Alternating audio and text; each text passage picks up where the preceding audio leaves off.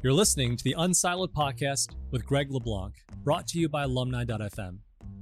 Unsiloed is a series of interdisciplinary conversations that inspire new ways of thinking about our world. So, wherever you are today, enjoy today's episode. And here's your host, Greg LeBlanc. Welcome to Unsiloed. This is Greg LeBlanc, and I'm here today with Adam Winkler, who is a professor of Law at UCLA, and also the author of We the Corporations How American Businesses Won Their Civil Rights, and also the author of Gunfight The Battle of the Rights to Bear Arms in America. Welcome, Adam. Thanks so much for having me. Appreciate you uh, featuring this book. Well, this book is really, I think, I mean, it's kind of a tour de force. It's an incredible history, and it really goes way back. I mean, way back to Blackstone, way back to the founding of the country. I mean, before the independence, I mean, all the way back to the founding of the Virginia Company and the Massachusetts Bay Company. And it highlights how corporations have had a kind of, we might call it a civil rights history of their own, which has gone on in parallel to all of the other civil rights movements. And often, kind of, there's been this exchange back and forth between the different civil rights movements where the civil rights of the corporations have borrowed from ideas from legal concepts in other areas of civil rights and vice versa. It's really an incredible story. And I think it's a story that most people are completely unaware of, even legal historians. And when something like law and legal opinions, Supreme Court opinions, this stuff is public, right? We have entire profession or occupation, right? Law professors that just spend all of their time, you know, going through all of these opinions, going through law review articles, perusing the history of the law. How could this entire history be so poorly understood? It culminated, of course, with this case, Citizens United. I mean, this is the thing that I think has really brought to the attention of the American public this idea that corporations have rights, constitutional rights. And of course, Mitt Romney famously said, that corporations are people too. And, and he got into all sorts of trouble. But I think, as you point out, he meant it in a way that was very different from the way we think about it. And it's actually his interpretation that is more consistent with some of the points of view of these groundbreaking legal opinions where he talks about kind of the people who make up the corporation rather than the corporation itself as a person. Anyway, there's so much to talk about. Adam, first, just maybe tell me, like, how did this history kind of escape more general notice and what brought you to this history? Well, I think what brought me to the history was uh, I was inspired to look into this issue by the Supreme Court's hugely controversial decision in Citizens United, right, which made a lot of headlines and stirred a lot of controversy. That case held that business corporations can spend unlimited sums of money to influence our elections. And I guess I wondered how did corporations come to have First Amendment rights and other constitutional rights that we ordinarily think of as belonging to people? In school, we learn about the civil rights movement and the women's rights movement because we think of rights generally as something that belong to people.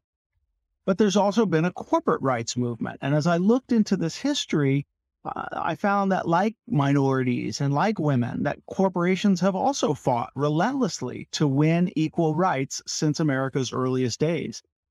Corporations use those rights to overturn laws regulating business, and we could see why corporations would want rights that can be used to overturn laws regulating business. And eh, I think, eh, you know, it's sort of escaped notice for the most part because eh, there wasn't the kind of high profile mass movement behind the corporate rights struggle, if you will. Ronald McDonald and the Jolly Green Giant, they, they don't march on Washington. They don't protest with signs on Main Street. But nonetheless, if we look in the Supreme Court and the history of the Supreme Court, we see a history of America's most powerful corporations persistently seeking expansive rulings by the Supreme Court to extend constitutional protections that are designed for people to businesses.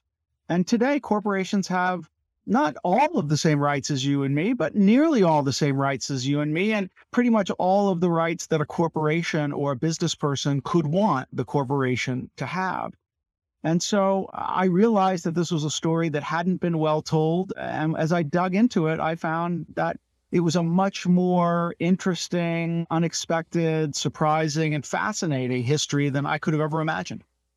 Well, I mean, look, corporations have been around for a long time. And in your book, you talk about even in Rome, right? We had the Societas Publicorum. I can't my Latin, I always forget, right? But you know, the Publicani. So we had these corporations, and then of course the church, Oxford University, the City of London, all throughout the Middle Ages, corporations were recognized or created. I guess that's one of the key questions is, you know, are they recognized or are they kind of created by the sovereign? And Blackstone, of course, who is the inspiration for so many people of our founders in, in the creation of American law, right? You know, he has a whole section on corporations. You know, they've been around forever. And I think the big debate that has always been there around corporations is whether corporations are just extensions of the state, right? And that exist to serve some kind of public function. And if that's the case, then the state should be able to treat them as agents and presumably provide them with instructions and override those instructions? Or are they kind of set up as instruments of the individuals, the contributors of, of capital, and so forth? And so that debate has always been going on. And I think that it's probably that the latter argument has prevailed. But there's always been this kind of tension and tug of war, right?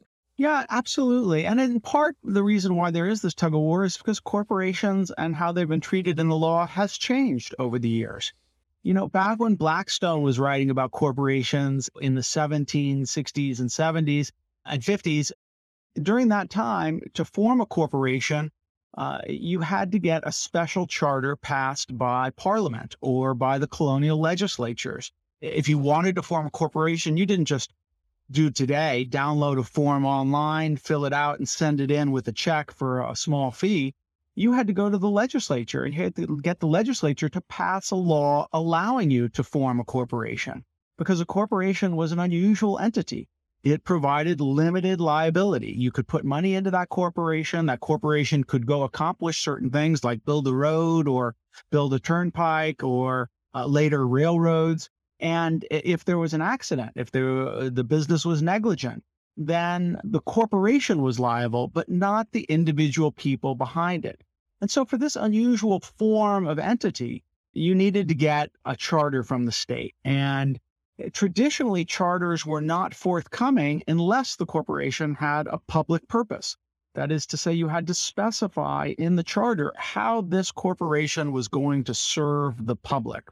And over the centuries of American history, we see that that idea slowly gets pushed aside. And the Supreme Court plays an important role in that. I talk in the book about an important case, the Dartmouth College case, decided in the 18 teens uh, where the Supreme Court said that corporations were essentially private entities and that if we think about the Constitution of the United States as having uh, sort of recognizing two different bodies, right? There's the government and there's individuals and there's people. And the Constitution is designed to limit what the government can do to people. Can't limit their free speech, can't engage in unreasonable searches and seizures without probable cause, etc. There's limits on what the government can do to people. And in the Dartmouth College case, the Supreme Court firmly sided with the idea that a corporation was more like a person, an individual, than it was like the government. The court in that case could have allowed the state of New Hampshire to take over Dartmouth College and said that a corporation is really just another state agency in some form or some uh, mild form of a state agency or government actor. But instead, the court said that a corporation was on the private side, more like the individual uh, and had rights against the government. Uh, and so that decision was really uh, essential in sort of changing how we started to think about corporations. And they became less and less about uh, achieving public purposes and more and more about achieving private purposes. That is to say, making money for investors. So I think in law school we all study the Dartmouth case, but there's a lesser known case that happened right around the same time, the, the Charles River Bridge case, which also had Daniel Webster. And I found that case, your discussion of that case, very interesting because when charters were granted for specific purposes by governments, there usually was sort of a, a monopoly element associated with it. And when you talk about how the political division between the corporatists and the populists, and the populists were against monopoly capital or against corporations, but it was really the populists that were behind the move towards general incorporation, right? So they were the ones that were really in the name of knocking down these monopoly privileges. It was sort of the the populists that set us on this path towards corporations as being instruments of individuals and not as instruments of the government, right? Yeah, no. I think that's one of the many, one of the many paradoxes I think that you discuss in the book. Yeah, that's right. And Charles River Bridge was an important case. Uh, yeah, I mean, you mentioned Daniel Webster. I talk about Daniel Webster. I have a chapter about him in the book.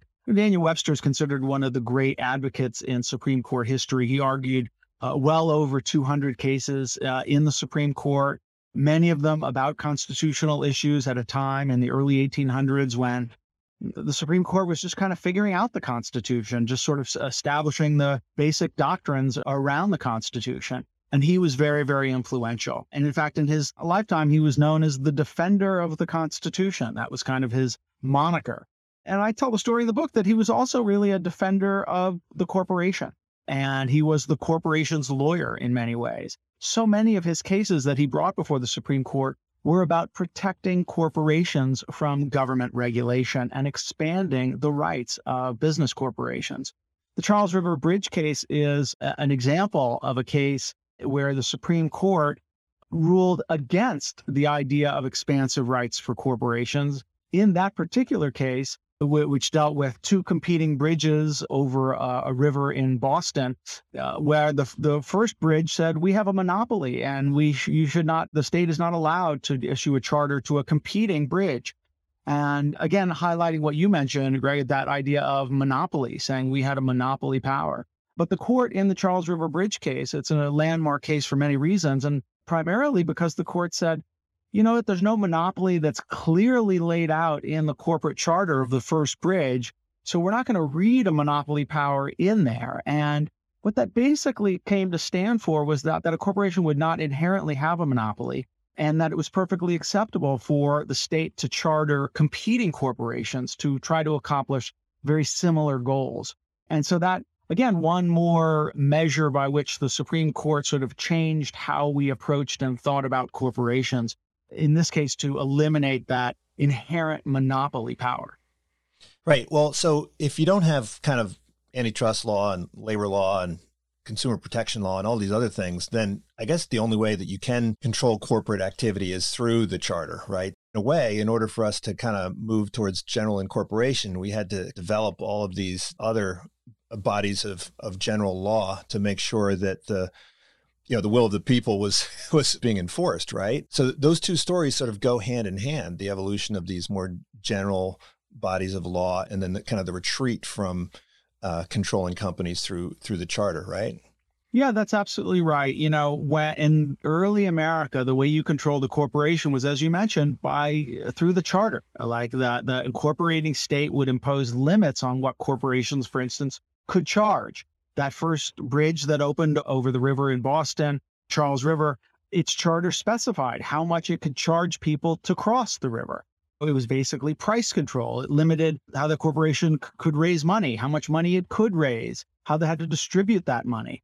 Today, we find, uh, and in part, you mentioned general incorporation that arises m- prominently in the 1930s, and then over the course of the 1800s becomes more and more popular, expands to more and more different kinds of corporations until you get to like the 1890s, uh, in which case general incorporation uh, permits a corporation to form for any lawful purpose whatsoever without any real feedback by the state. Just whatever the incorporators wanted to set up a corporation to do, so long as it was not illegal, was permitted.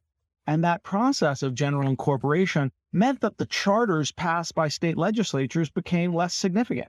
You didn't even need, at, uh, you know, in the course of general incorporation, a state granted charter through the legislature, you would get general incorporation. You would be able to fill out forms and get the right to form that corporation. And so lawmakers still wanted to control corporate corruption. Indeed, corporations only got more powerful, more commonplace, and more potentially victimizing more people, either consumers or employees or investors. And so with general Corporation and the demise of chartering as the primary regulatory mode for corporations, we saw the rise of other areas of law, such as, like you mentioned, labor law, securities law, occupational safety laws, a whole variety of different laws, consumer protection laws. And so today, when we think about the regulation of corporations, it's funny enough, we don't really look that much to corporate law. Corporate law doesn't do that much regulation of corporations. Rather, corporations are regulated by these areas of law that are external to corporate law, as I just listed. So uh, it does definitely change how we think about corporations, but it certainly would be a mistake to think the corporations became unregulated when chartering fell out of use. It's just that the regulations came in different forms. Now, now this process probably would never have happened if not for well, whether it's the race to the bottom or the race to the top, right? But the, the ability for companies to kind of choose their place of incorporation independent of kind of where they're operating, and that really only was possible because companies were allowed to do business in states outside of their state of incorporation. And this really is the heart of the early story, right? Where it's really all about jurisdiction and can you sue in what courts, right? So there's, there's a little bit of really detailed stuff about that, which maybe outside of, if you're not a law professor, you might not find that as interesting as I did. But really, the story there, it's not so much a story about pro or anti corporation, but a lot of it's about kind of local corporations fighting out of state corporations, right? So there are these these twin cases, right, with Hope Insurance and Bank of the United States, and and they're really all about the ability to sue and the ability to be sued in federal court versus state court. Could you walk through that? Like, how did that whole what seems like a narrow issue of jurisdiction, how did that ultimately kind of propel us towards the idea of, of corporate rights? Sure. Well, I mean, I tell the story in the book of what was the the first corporate rights case in the Supreme Court. The first case where the Supreme Court was asked, does a particular constitutional protection apply to corporations? And, you know, given the outrage over Citizens United, one might be sort of tempted to believe that, uh, you know, that was the first time corporations had one individual right. But the first Supreme Court case asking whether corporations were protected by a provision of the Constitution was decided all the way back in 1809. And to put that in some perspective, uh, as I say in the book, the first Supreme Court case on the rights of African Americans under the Constitution wasn't decided until the 1850s, uh, the notorious Dred Scott case. And the first Supreme Court case on whether women had constitutional rights uh, wasn't decided until the 1870s. So the corporations were in the Supreme Court, you know, almost a half century before those two cases. And unlike the African American and Dred Scott and the woman in the case Bradwell versus Illinois in the 1870s, both of whom lost their cases, the Supreme Court ruled in favor of the corporation in the first corporate rights case. That case involved the first great corporation in America, the Bank of the United States. It was the first national corporation with branches all the way from Boston down to New Orleans. Some of you, if you're a fan of Hamilton the musical, you may remember the debate over whether to create the Bank of the United States that divided Alexander Hamilton and Thomas Jefferson, leading the establishment of the two party system. Mm-hmm. Not to mention, you know, that stirring rap battle that we have in Hamilton. And what happened was Jeffersonians lost that debate, right? Jefferson was opposed to the creation of the national bank, and Jeffersonians in Georgia tried to tax the bank out of business, basically impose a tax on it so that the bank couldn't operate in Savannah, Georgia. And the bank went to the Supreme Court claiming that it had a constitutional right to challenge that tax in federal court. The, at issue was a provision of Article 3 of the Constitution that says federal courts are available for access essentially for lawsuits between citizens of different states. And the idea here was the framers were aware that local state courts might be beholden to local interests. And so they wanted to create under in the Constitution essentially a right to go to federal court if two people from different states were suing each other, so neither of them would be victimized by this kind of parochialism or bias for local residents. But of course, the odd thing for the corporation is that it's clearly not a citizen. And so the text of the Constitution wouldn't seem to give corporations the right to sue in federal court. That's a right that belonged to citizens of different states. Yet in that case, the case called Bank of the United States versus Deveaux, the Supreme Court held that corporations were protected by this provision, that they did have a right to sue in federal court, um, regardless of the fact that they weren't citizens. And that case has really been lost to modern memory. You won't find it in any constitutional law textbooks. You don't find it much written about much in the history of the era. You can't even find much about it in the histories of the Bank of the United States, surprisingly. But it really, that case really laid the foundation for over two centuries of Supreme Court cases extending fundamental rights to corporations. And it's really one of the, the hidden landmarks of American constitutional law. And ever since then, really, corporations have found a, a welcoming forum in the Supreme Court for their claims of constitutional protection. But what, what's really strange about that case is that when they're they're trying to find diversity, what they would do is they would look not to the place of incorporation, but the kind of citizenship of the folks that invested in the company, right, or that were, were part of the company. And this, Focus this on the directors, yeah. That that yeah. period, we're looking mostly at the board of directors. That means that they're not looking at the company as a person, but rather they're looking at it as sort of a I mean, it's almost as if it was a partnership. I mean, it, it's treated the same way as if it were a partnership made up of individuals, right? So even though this seems to be the, the heart of the origin of corporate kind of personhood, it's not about personhood at all. Justice Taney, who who is the, the one who disputed this this view, right? He's the one that, that said that you know these things are, are corporations. I think this is the key mystery that you're trying to unravel, and it comes up later with the NAACP case, right? Where if we're trying to figure out whether or not the NAACP is likely to be discriminated against, we look to the identity of the people on behalf of whom it's working or the people who are involved in the organization. I mean, how does that whole d- debate play out? I mean, it seems almost as if, regardless of which way you make the argument, whether the company is an individual or whether the company is a collection of individuals, it seems to work in the favor of the corporation over the course of the last couple hundred years. Well, that's probably right. Yeah, I make this important distinction in my book between a corporate personhood on the one hand and piercing the corporate veil, on the other hand, borrowing a term from corporate law.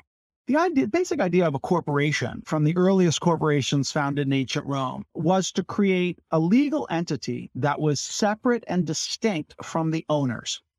And that legal entity can own property, enter into contracts, and sue and be sued in its own name.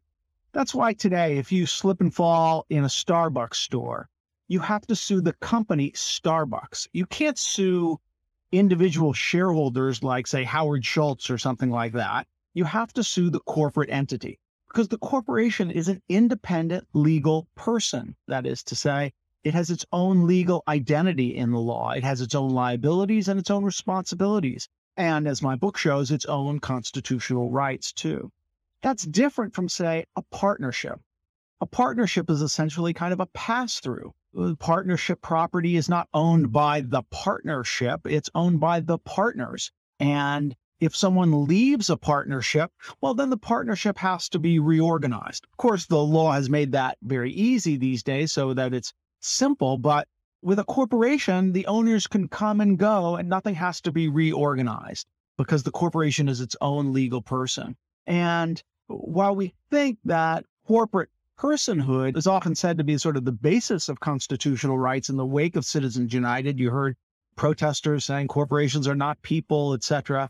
But what's interesting and what I found in my research is that while corporations have been extended constitutional protections, often it's not been because they are people entitled to the same rights under the Constitution, but rather because they're kind of irrelevant. And that what the court does is pierce the corporate veil. The way in corporate law, what that means is that the court will generally, in cases where they're piercing the corporate veil, looking beyond the formal appearance or formal uh, independence of a corporation and impose liability on the particular owners, on the owners behind it.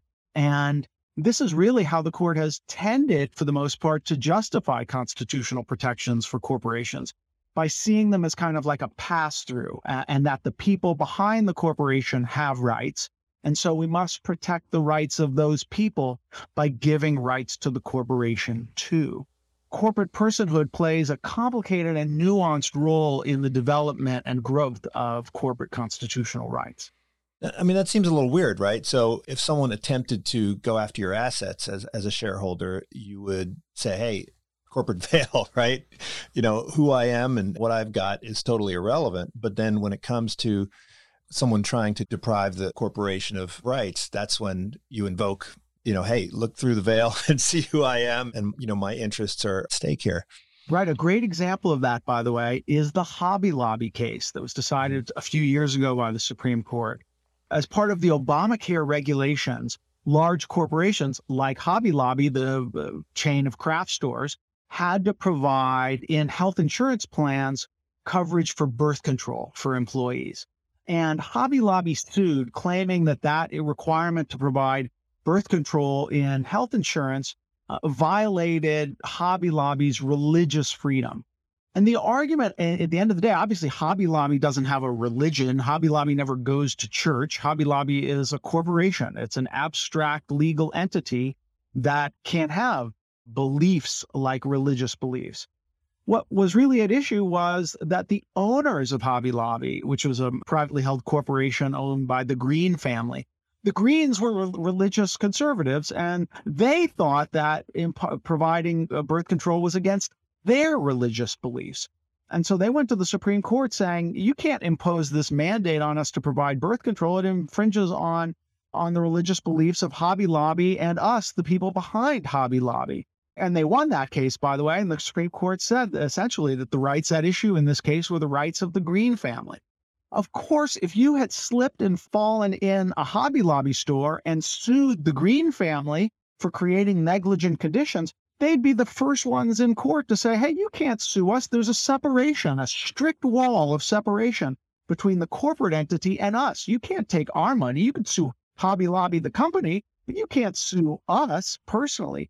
So the Green family was willing to impose their religious beliefs on the corporation and affect tens of thousands of employees, but would absolutely insist on the fundamental separation of the independent legal person, Hobby Lobby, from their own assets if someone had fallen and suffered an injury in a Hobby Lobby store. Yeah, so that's interesting. So a corporation then can have a religion, right?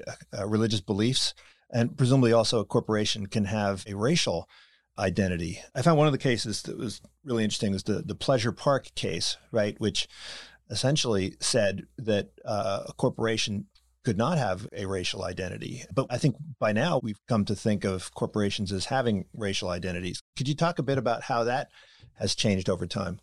Well, this was one of definitely one of the most, uh, the oddest, and in some ways, so, uh, one of the most surprising issues I came upon in looking at this history. It's one thing to say a corporation is a person for legal purposes, right? That doesn't mean to say that they're just like uh, you and me, right? If you prick them, they do not bleed. If you tickle them, they do not laugh. Uh, they are not human beings, but they could be a legal person, right? We can uh, understand uh, that basic idea of the corporation being a legal person. But it would seem a stretch to say that even if a corporation is recognized as a legal person, that it would have a racial identity, uh, that a corporation can't be black or white or Latino or male or female. It's just an abstract legal concept that exists only for purposes of law. This issue, though, about the race of a corporation arose first in the Jim Crow era. Uh, you know, there was always an effort to define different, uh, even inanimate objects as being black or being white in the Jim Crow era. And it mattered in, you mentioned the Pleasure Park case, because in the South, there were things like restrictive covenants built into deeds that said that, say, you couldn't sell this land to a Black person. Well, what happens if you sold that land to a corporation that was owned by Black people? Was that a sale to a Black person? Well, maybe not, right? And so that issue came up in the Jim Crow era. And then, you know, I was surprised also to realize that it arises even today and that we don't think of corporations necessarily as being black or white or whatnot, but the law treats them in such a way. We have laws that provide, for instance, various kinds of preferences, affirmative action, if you will, for minority business enterprises. Well, what is a minority business enterprise other than a corporation that has been deemed to have a racial identity? And so today, the fact that corporations have racial identities It seems odd, but when you look closely, you realize that this is actually a pretty well established idea within our uh, law and our doctrine. So you have a whole chapter on the 14th Amendment, and you talk about Stephen Field, and you talk about Roscoe Conkling. And I think these are people that most people are unaware of today that they haven't left their mark in a lot of American history. But, you know, this story is really all about how the 14th Amendment became, as one person said, kind of the Magna Carta of corporate capital. And it seemed like the 14th Amendment did more to protect companies than it did to protect its intended beneficiaries over much of the 19th century.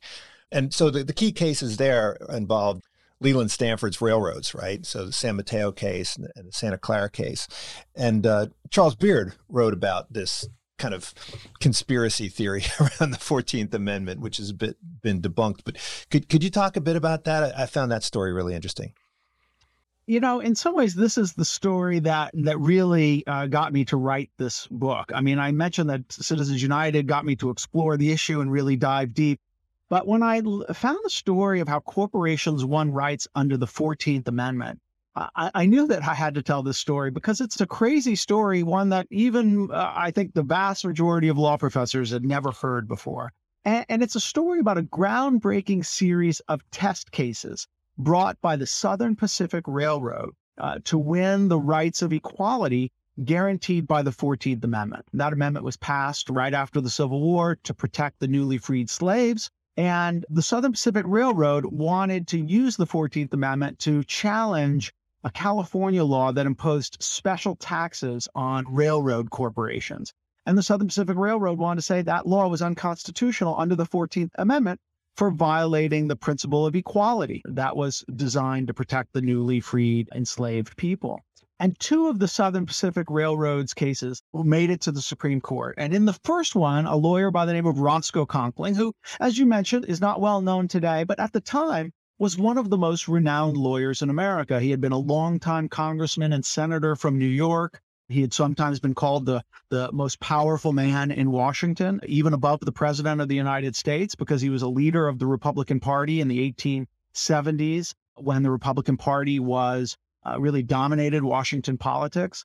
And Roscoe Conkling, after he left the Senate, was a lawyer for the Southern Pacific Railroad. And he went to the Supreme Court and he said that uh, the drafters of the 14th Amendment had intended to provide equality not just to newly freed slaves, but to business corporations as well. And now this was an audacious argument, right? I mean, this is uh, the 14th Amendment had been debated. Uh, we all know it was about slavery. But Conkling, you know, he was not the type of lawyer who'd let a little thing like the text of the Constitution get in his way. And Conkling argued that it was designed and intended to protect both corporations and people too. And he had unusual credibility in making this claim. Number one, Conkling had been nominated and confirmed to be a Supreme Court justice himself. In fact, just months before he had made his argument on behalf of the Southern Pacific Railroad, he refused to take his seat on the Supreme Court because he was making too much money as a lawyer for the railroad. And he remains, by the way, to this day, the last person ever to turn down a seat on the Supreme Court after having been confirmed. So when he's talking to the justices, they kind of view him as a peer, right? This is someone, uh, you but, know. But you do, but you do have the case. You do have the case of Charles Evans Hughes, like quitting the Supreme Court, right? Yeah, he Charles so, Evans Hughes quit. Yeah, other people have been quit the Supreme Court, and then he, comes back. Evans Hughes couldn't stay away. He came back, right? He became a justice again later on in life.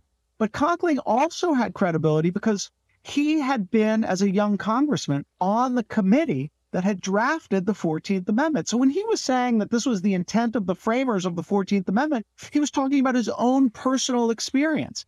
And Conkling used that credibility to insist and sort of mislead the justices into believing that the drafters intended to protect corporations.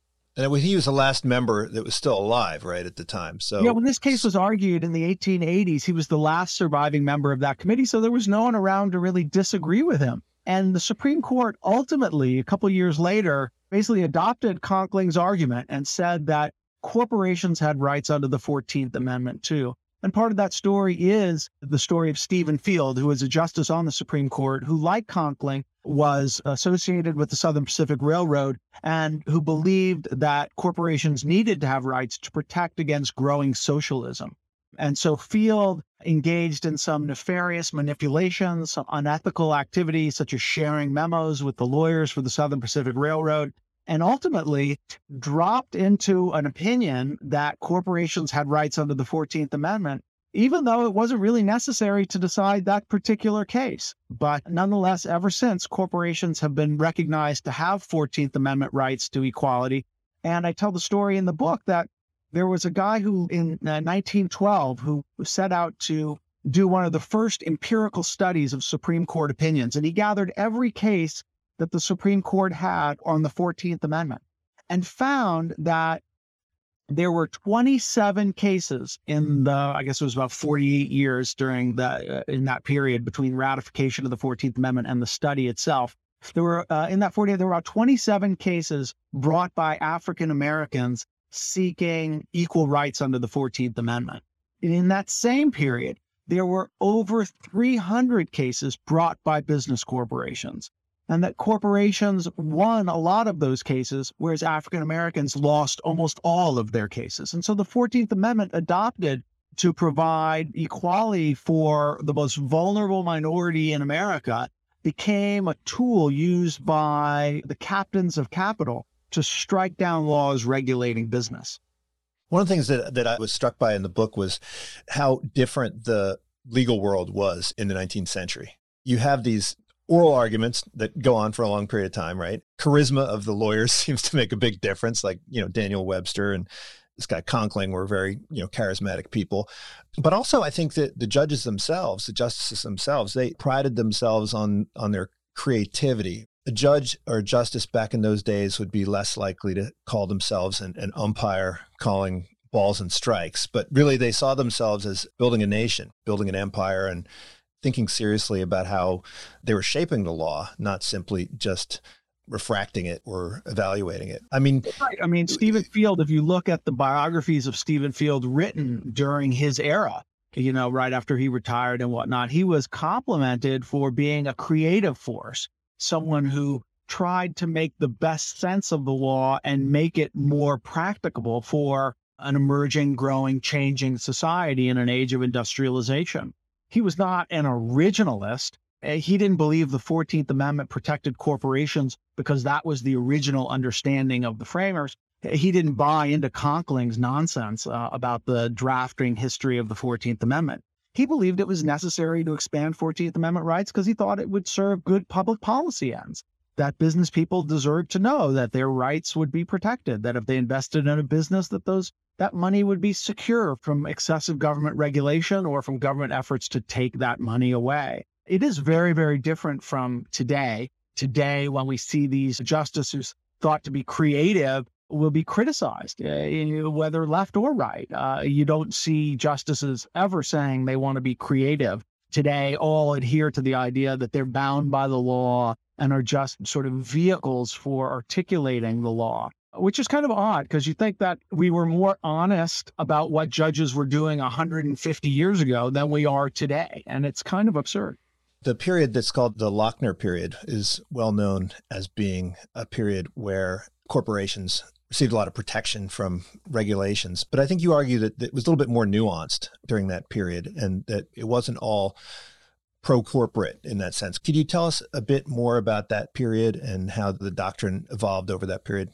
that was another kind of one of the surprises that I found in doing the research for this book is that, you know, the Lochner era is so famous for being very business friendly. And indeed, the Lochner court was very business friendly. That's not wrong. But one element of that was surprising is, is that in the Lochner era, the court, for the first time really in American history, imposed new limits and boundaries on the rights of business corporations. Of course, in part because the court was so business friendly, and I already mentioned those statistics about the 14th Amendment uh, and how many how often it was used by corporations. Corporations were constantly going to the Supreme Court looking for the courts to strike down laws regulating businesses. And the reason why they went to court is because the courts were generally pretty favorable to those views.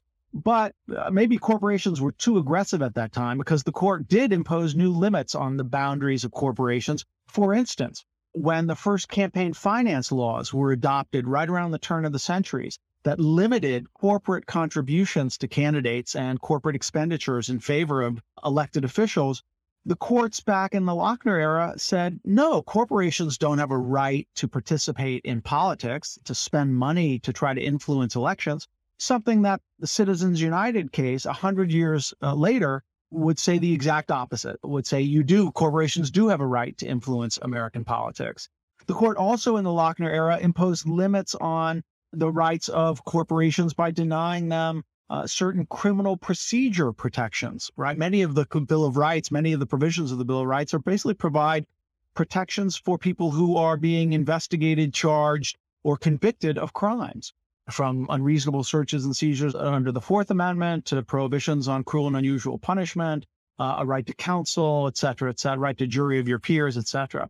And the Supreme Court said that corporations don't have all of those same rights uh, that criminal defendants would have, and that government had more power to try to regulate corporations when they engaged in criminal activity than they would have over ordinary individuals, and a variety of other things. In a case that's sort of reminiscent of a current controversy, one of the big issues today in corporate rights is whether a corporation can refuse to do business with someone because the corporation doesn't want to associate with that person. So think about uh, a cake. Uh, a good example is Masterpiece Cake Shop, a case in the Supreme Court a few years ago where uh, Masterpiece Cake Shop, a bakery that made wedding cakes, did not want to serve wedding cakes, did not want to bake a wedding cake for a same-sex wedding because it, it was uh, the, the owner of the cake shop uh, was opposed to same-sex marriages. And the Supreme Court said yes, the cake shop does have First Amendment rights and can refuse to bake that cake.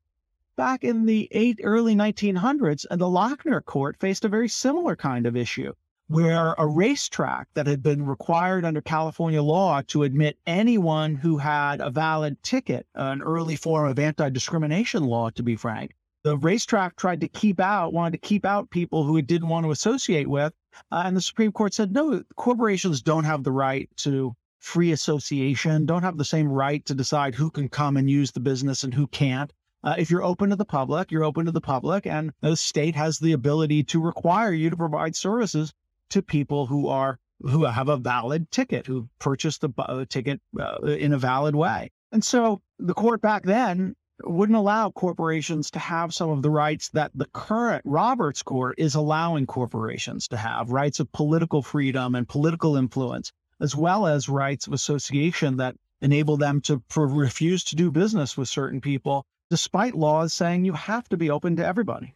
And I think that's really the focus of the whole second half of your book is really about how this distinction between the property rights and liberty rights, which I guess is really the difference between personhood and citizenship, those kind of dissolved over the course of the 20th century. And I guess, you know, when you talk about the campaign finance stuff, Tillman Act, I think, was in play there.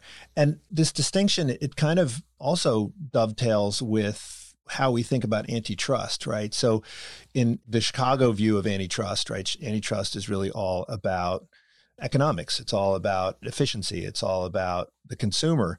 But there's always been this other strain in antitrust law where the concern was that, that these large enterprises are going to distort the political process through lobbying and through influencing campaign outcomes. And it was indeed the Tillman Act, which was designed to kind of prevent that. There were a couple different steps along the way, but how did this distinction between the, the, the property rights and, and the liberty rights dissolve over the course of the 20th century?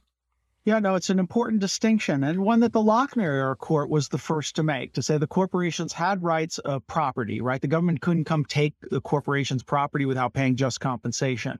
But corporations, the Lochner era court said, did not have liberty rights, rights of personal freedom, of political conscience, of religious belief, that, those kinds of things. But that distinction between property rights and liberty rights gets broken down over the course of the 20th century. And by the way, uh, one of the surprising things I found in the, in my research is that it was often liberal or progressive courts that broke down that barrier. It started in the First Amendment area with regards to the freedom of the press.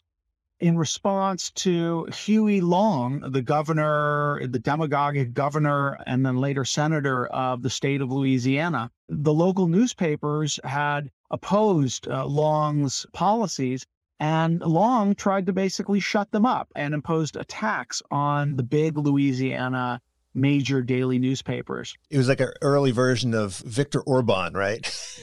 That's right, right. I mean, I think of, uh, of Long really as an early version of Donald Trump, right? Uh-huh. He was Trump before Trump. He was an aggressive, boisterous populist who was elected on the eve of the Great Depression, promising to make Louisiana great again. He, he even talked to, he even accused the, the big newspapers of, of engaging in fake news, right? He did. It's exactly what he did. And he, he passed this tax on the advertising revenue of large dailies. And he said that the tax should be called a tax on lying, two cents per lie. And the newspaper companies went to the Supreme Court challenging that law. And although the law at the time was that the First Amendment only protected against prior restraints, only against government efforts to censor speakers in advance, but did not prevent government from punishing speakers after the fact or otherwise indirectly burdening speakers. The Supreme Court, nonetheless, in a landmark case, uh, the American Press Enterprise case versus Grosjean, ruled in favor of the newspaper corporations and said that the newspaper corporations did have a right under the First Amendment to freedom of the press and could uh, had a constitutional right to be free of censorship. And that was the sort of the first case where the Supreme Court really extends what we might see as a liberty right to a corporation, a First Amendment right to a corporation. And that uh, that ex- gets expanded in the years to come. Eventually, the court will, in the context of the NAACP, when it's tried to, when the southern states try to put the NAACP out of business in the wake of the NAACP's victory in Brown versus Board of Education, they try to use corporate law to do it by saying that this is a corporate entity that hasn't followed all the corporate rules. And the Supreme Court says no, the corporate that it is a corporation, but it has certain privacy rights too, and rights of freedom of association. So it can protect, it can refuse to provide lists of its members and things like that. And so the court ultimately breaks down this barrier between property rights and liberty rights, uh, really paving the way, opening up the door for Citizens United. Now, if we take it a little bit closer to the present and we think about how Citizens United became law, really, Ralph Nader seems to be the inspirational figure, right? I mean, the father, the spiritual father of the of Citizens United, perhaps unintentionally.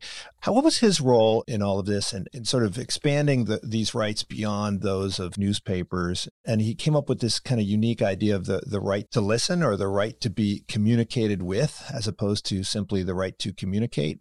How did that that play out, and why is Ralph Nader really? In many ways, the spiritual godfather of, of Citizens United.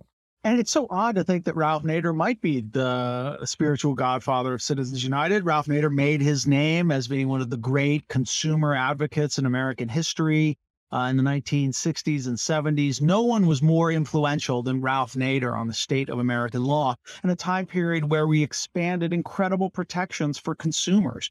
He was the anti corporate crusader his whole career. But he uh, his organization public citizen took a case to the supreme court that was designed to protect the rights of consumers but ended up greatly expanding the rights of corporations the case was involved a challenge to a virginia law that restricted how pharmacies could advertise the price of prescription drugs it basically said that pharmacies cannot advertise the price of prescription drugs. And it was kind of one of these sort of, you know, we want clean pharmacists. We don't want the sort of the pharmacist to engage in sort of the dirty business of price competition or whatnot. But Ralph Nader accurately viewed this law as one that really restricted the ability of consumers, many of whom were poor, many of whom didn't have great resources, to comparison shop and to try to find the cheapest medication that they could or the, the cheapest pharmacy that they could to fulfill their prescription. And so he brought a law challenging this pharma- this restriction on pharmaceutical advertising um, uh, saying that this was a restriction on the First Amendment. But because Nader was not, you know, a lawyer for businessmen, right? He didn't represent any pharmacists who wanted to speak. He represented consumers who wanted to hear the information that pharmacists might say. That is, say they wanted the advertising, they wanted the the price information so that they could do comparison shopping. And to sort of overcome this problem, that created a little problem in the First Amendment. The First Amendment doesn't protect, obviously, the rights of listeners, right? It's a right of freedom of speech. But he didn't have anyone in his case who wanted to speak. He was representing people who wanted to hear what someone might say. And so he devised an argument. He and his lawyer Alan Morrison, who's still a very uh, you know influential Supreme Court advocate over the years, um, uh, Alan Morrison developed this idea of the listener's rights theory of the First Amendment. That the First Amendment also protected the rights of listeners to hear what speakers might want to say. And they won that case in, uh, against the Virginia pharmacy law. And the Supreme Court, in an opinion, the Virginia pharmacy case, adopted this listeners' rights theory of the First Amendment. And that had two big effects. The first was it gave a window, it gave a tool for uh, corporations to challenge other forms of restrictions on their advertising. And in the years since uh, the Virginia pharmacy case, corporations have challenged laws restricting how they can uh, restricting or laws mandating graphic warnings on cigarette labels, restricting the ability to advertise tobacco and alcohol and gambling. All these things, the corporations have successfully used that Virginia pharmacy precedent to expand their rights to engage in commercial advertising. So these cases have benefited corporations who want to advertise much more than the consumers who uh, often were the subject of protection by these laws that restricted gaming advertisement, liquor advertisement, and whatnot. And then the second big impact of this case is by the listeners' theory, listeners' rights theory of the First Amendment would come to be used by corporations and by the Supreme Court, which took a conservative turn in the 70s and 80s, one that continues on to this today, to use the listeners' rights theory to strike down restrictions on corporate political speech first in the 1970s and then again in Citizens United. If you look at Citizens United, the court never says corporations are people entitled to a freedom of speech. Instead, the court uses a, a couple of different theories, but one of them is that the restriction on corporate speech involved in Citizens United restricted the ability of listeners to hear what corporations had to say about political issues, and thus was a violation of the First Amendment. Nader's theory empowers corporations and makes it harder and has led indirectly at least to the expansion of corporate rights in the political sphere as well. Well, I mean, this really does get to the heart of the issue, right? Because if we believe in the marketplace of ideas and we believe that this marketplace works to some degree, then we want all this information to be presented in front of voters, right? So voters can make an informed decision. And if companies aren't the ones producing this information, right, who, who's going to produce this this information? I mean, this this goes all the way back to, I think Hanna, who right, uh, who is sort of the Karl Rove of his day, right, and the elections of the 1890s with, with McKinley, and you have all these in, insurance companies that are funding election campaigns. And I guess the real debate is when these insurance companies were, were funding these elections, were they actually representing the interests of the people that they insured, or were they representing the executives? If you believe, like Berle and Means, that the the shareholders and the customers, and in, in insurance mutual companies, they're one and the same, right? If if you really believe that the the corporations are agents of the shareholders and agents of, of the customers and agents of all the other people they may benefit, then you really wouldn't see any problem here. But if you think that there's there's a wedge b- between those constituents and the folks that are making the decisions, then you see this as as a huge problem. You know, how should we be thinking about that? Do we think that voters make more informed decisions when the market for information is open to the highest bidder? do we think that that's likely to get hijacked? Is that fundamentally how we should be examining this question, independent of the, the constitutional issues? Yeah, I mean, I do think that's the fundamental conflict when we think about corporate political expenditures. Is that helping democracy by providing more viewpoints, providing more information, giving people more data that they can ingest and then figure out and make a more informed choice? Or are they contributing to democracy? Or are they abusing democracy? Uh, the other view is, is that when corporations are entitled to spend on politics, then they outspend everybody else. Like that, there's very few individuals, there's no individuals that have the money of Apple, right? Apple has so much more money than any individual has. Uh, that to say that Apple can spend money on politics and that's going to inform the public, maybe it informs the public, but it also can drown out other voices in politics.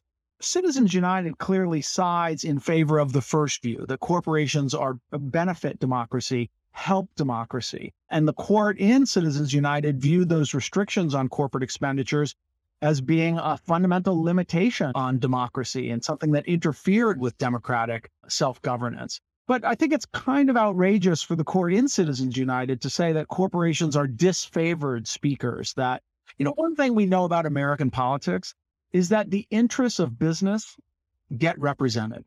That even if a corporation is restricted from speaking, the business people who make their fortunes from those corporations are very active in politics, right? They're the ones who provide most of the financing for political campaigns. They're the ones who have the best access to political officials. So even in the absence of the ability to spend money on election ads, our political system is very strongly skewed, I think, in favor of business interests. We see this all the time. We see local communities basically providing extensive corporate welfare programs to try to lure businesses to come move into their community. We find businesses being the most active and uh, among the most active and politically influ- influential voices at every level of government in America. So to think that restricting their political spending is somehow going to lead to a political debate that lacks the viewpoint of business interests and of business people just seems to me unrealistic. Uh, and so I sort of favor with the uh, land in favor of the idea that we can restrict business speech in various ways, and we will still have a very, very heavily business influenced political system regardless. So maybe it all boils down to your view of the famous footnote four in Carolene products, right? Which I think you you rightly point to as probably the most important footnote in uh, in, American history. Maybe you could tell us a bit about that footnote, which which most law students and, and law professors are are familiar with, and say, you know, if that really does a good job of of explaining or justifying constitutional protections, how might it or might it not apply to corporations? Sure. Well, footnote four is uh, comes from a, a case called Carolene Products, decided in 1937. And it was an important, this footnote was just basically a suggestion to the court. Uh, the way to think about the Constitution is, is that when government uh, restricts the rights of people or when the government uh, discriminates against discrete and insular minorities, then the role of the Supreme Court is to step in to second guess and to closely examine whatever the whatever the government has done and potentially scale it back. And the best example of this that we understand is right. We think about uh, how that explains Brown versus Board of Education, right? That the Supreme Court strikes down um, racial segregation because those are laws that discriminate against discrete and insular minorities. And so the court says, no, we're not going to allow government to discriminate in that way. And footnote four is rightly thought of to be sort of the foundation of modern judicial review, the way that the court approaches issues, uh, right? Which is that if the government's regulating ordinary business affairs, well, then the Supreme Court uh, basically stays on the sideline. But when the government regulates uh, fundamental rights or discriminates against discrete and insular minorities, well, then the court gets in and second guesses what the government does and demands very high justification by the government for such action. And what happens is we find that over the course of the 20th century, that corporations kind of come to be seen as uh, discrete and insular minorities, just like racial minorities, but not by the public at large, but by members of the Supreme Court. And that's exemplified, I think, ultimately in Citizens United, where the court says that these laws that restrict corporate speech are basically discriminations against disfavored groups of people who've come together in the corporate form and so that idea that corporations could be discrete and insular minorities, even while they're the most powerful political entities, the most powerful forces in American in the American economy, kind of uh, in some ways maybe flips Carolene products on its head. Uh, it certainly distorts the meaning of Carolene products because now the Supreme Court is stepping in to protect not the most vulnerable people from being discriminated against, but the most powerful people from being held accountable and to be limited to give space for we, the people, to exercise our right of democratic self governance. And so that's how I sort of see Carolene Products helping to explain the growth of corporate rights uh, over the course of the 20th century.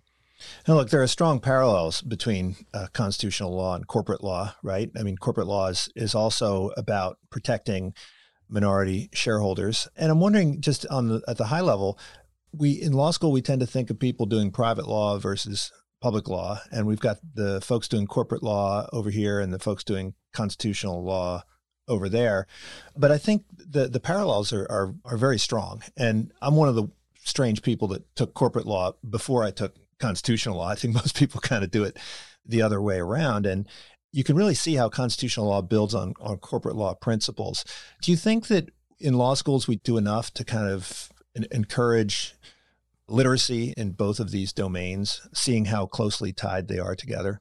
I don't think so. Uh, and I think you're absolutely right in your assessment that these things are kind of siloed, right? That we have corporate law is in its own silo and public law, constitutional law is in its own silo, and never the twain shall meet. Uh, and indeed, when I've got a, uh, you see my books behind me, I've got a whole uh, shelf filled with constitutional law textbooks.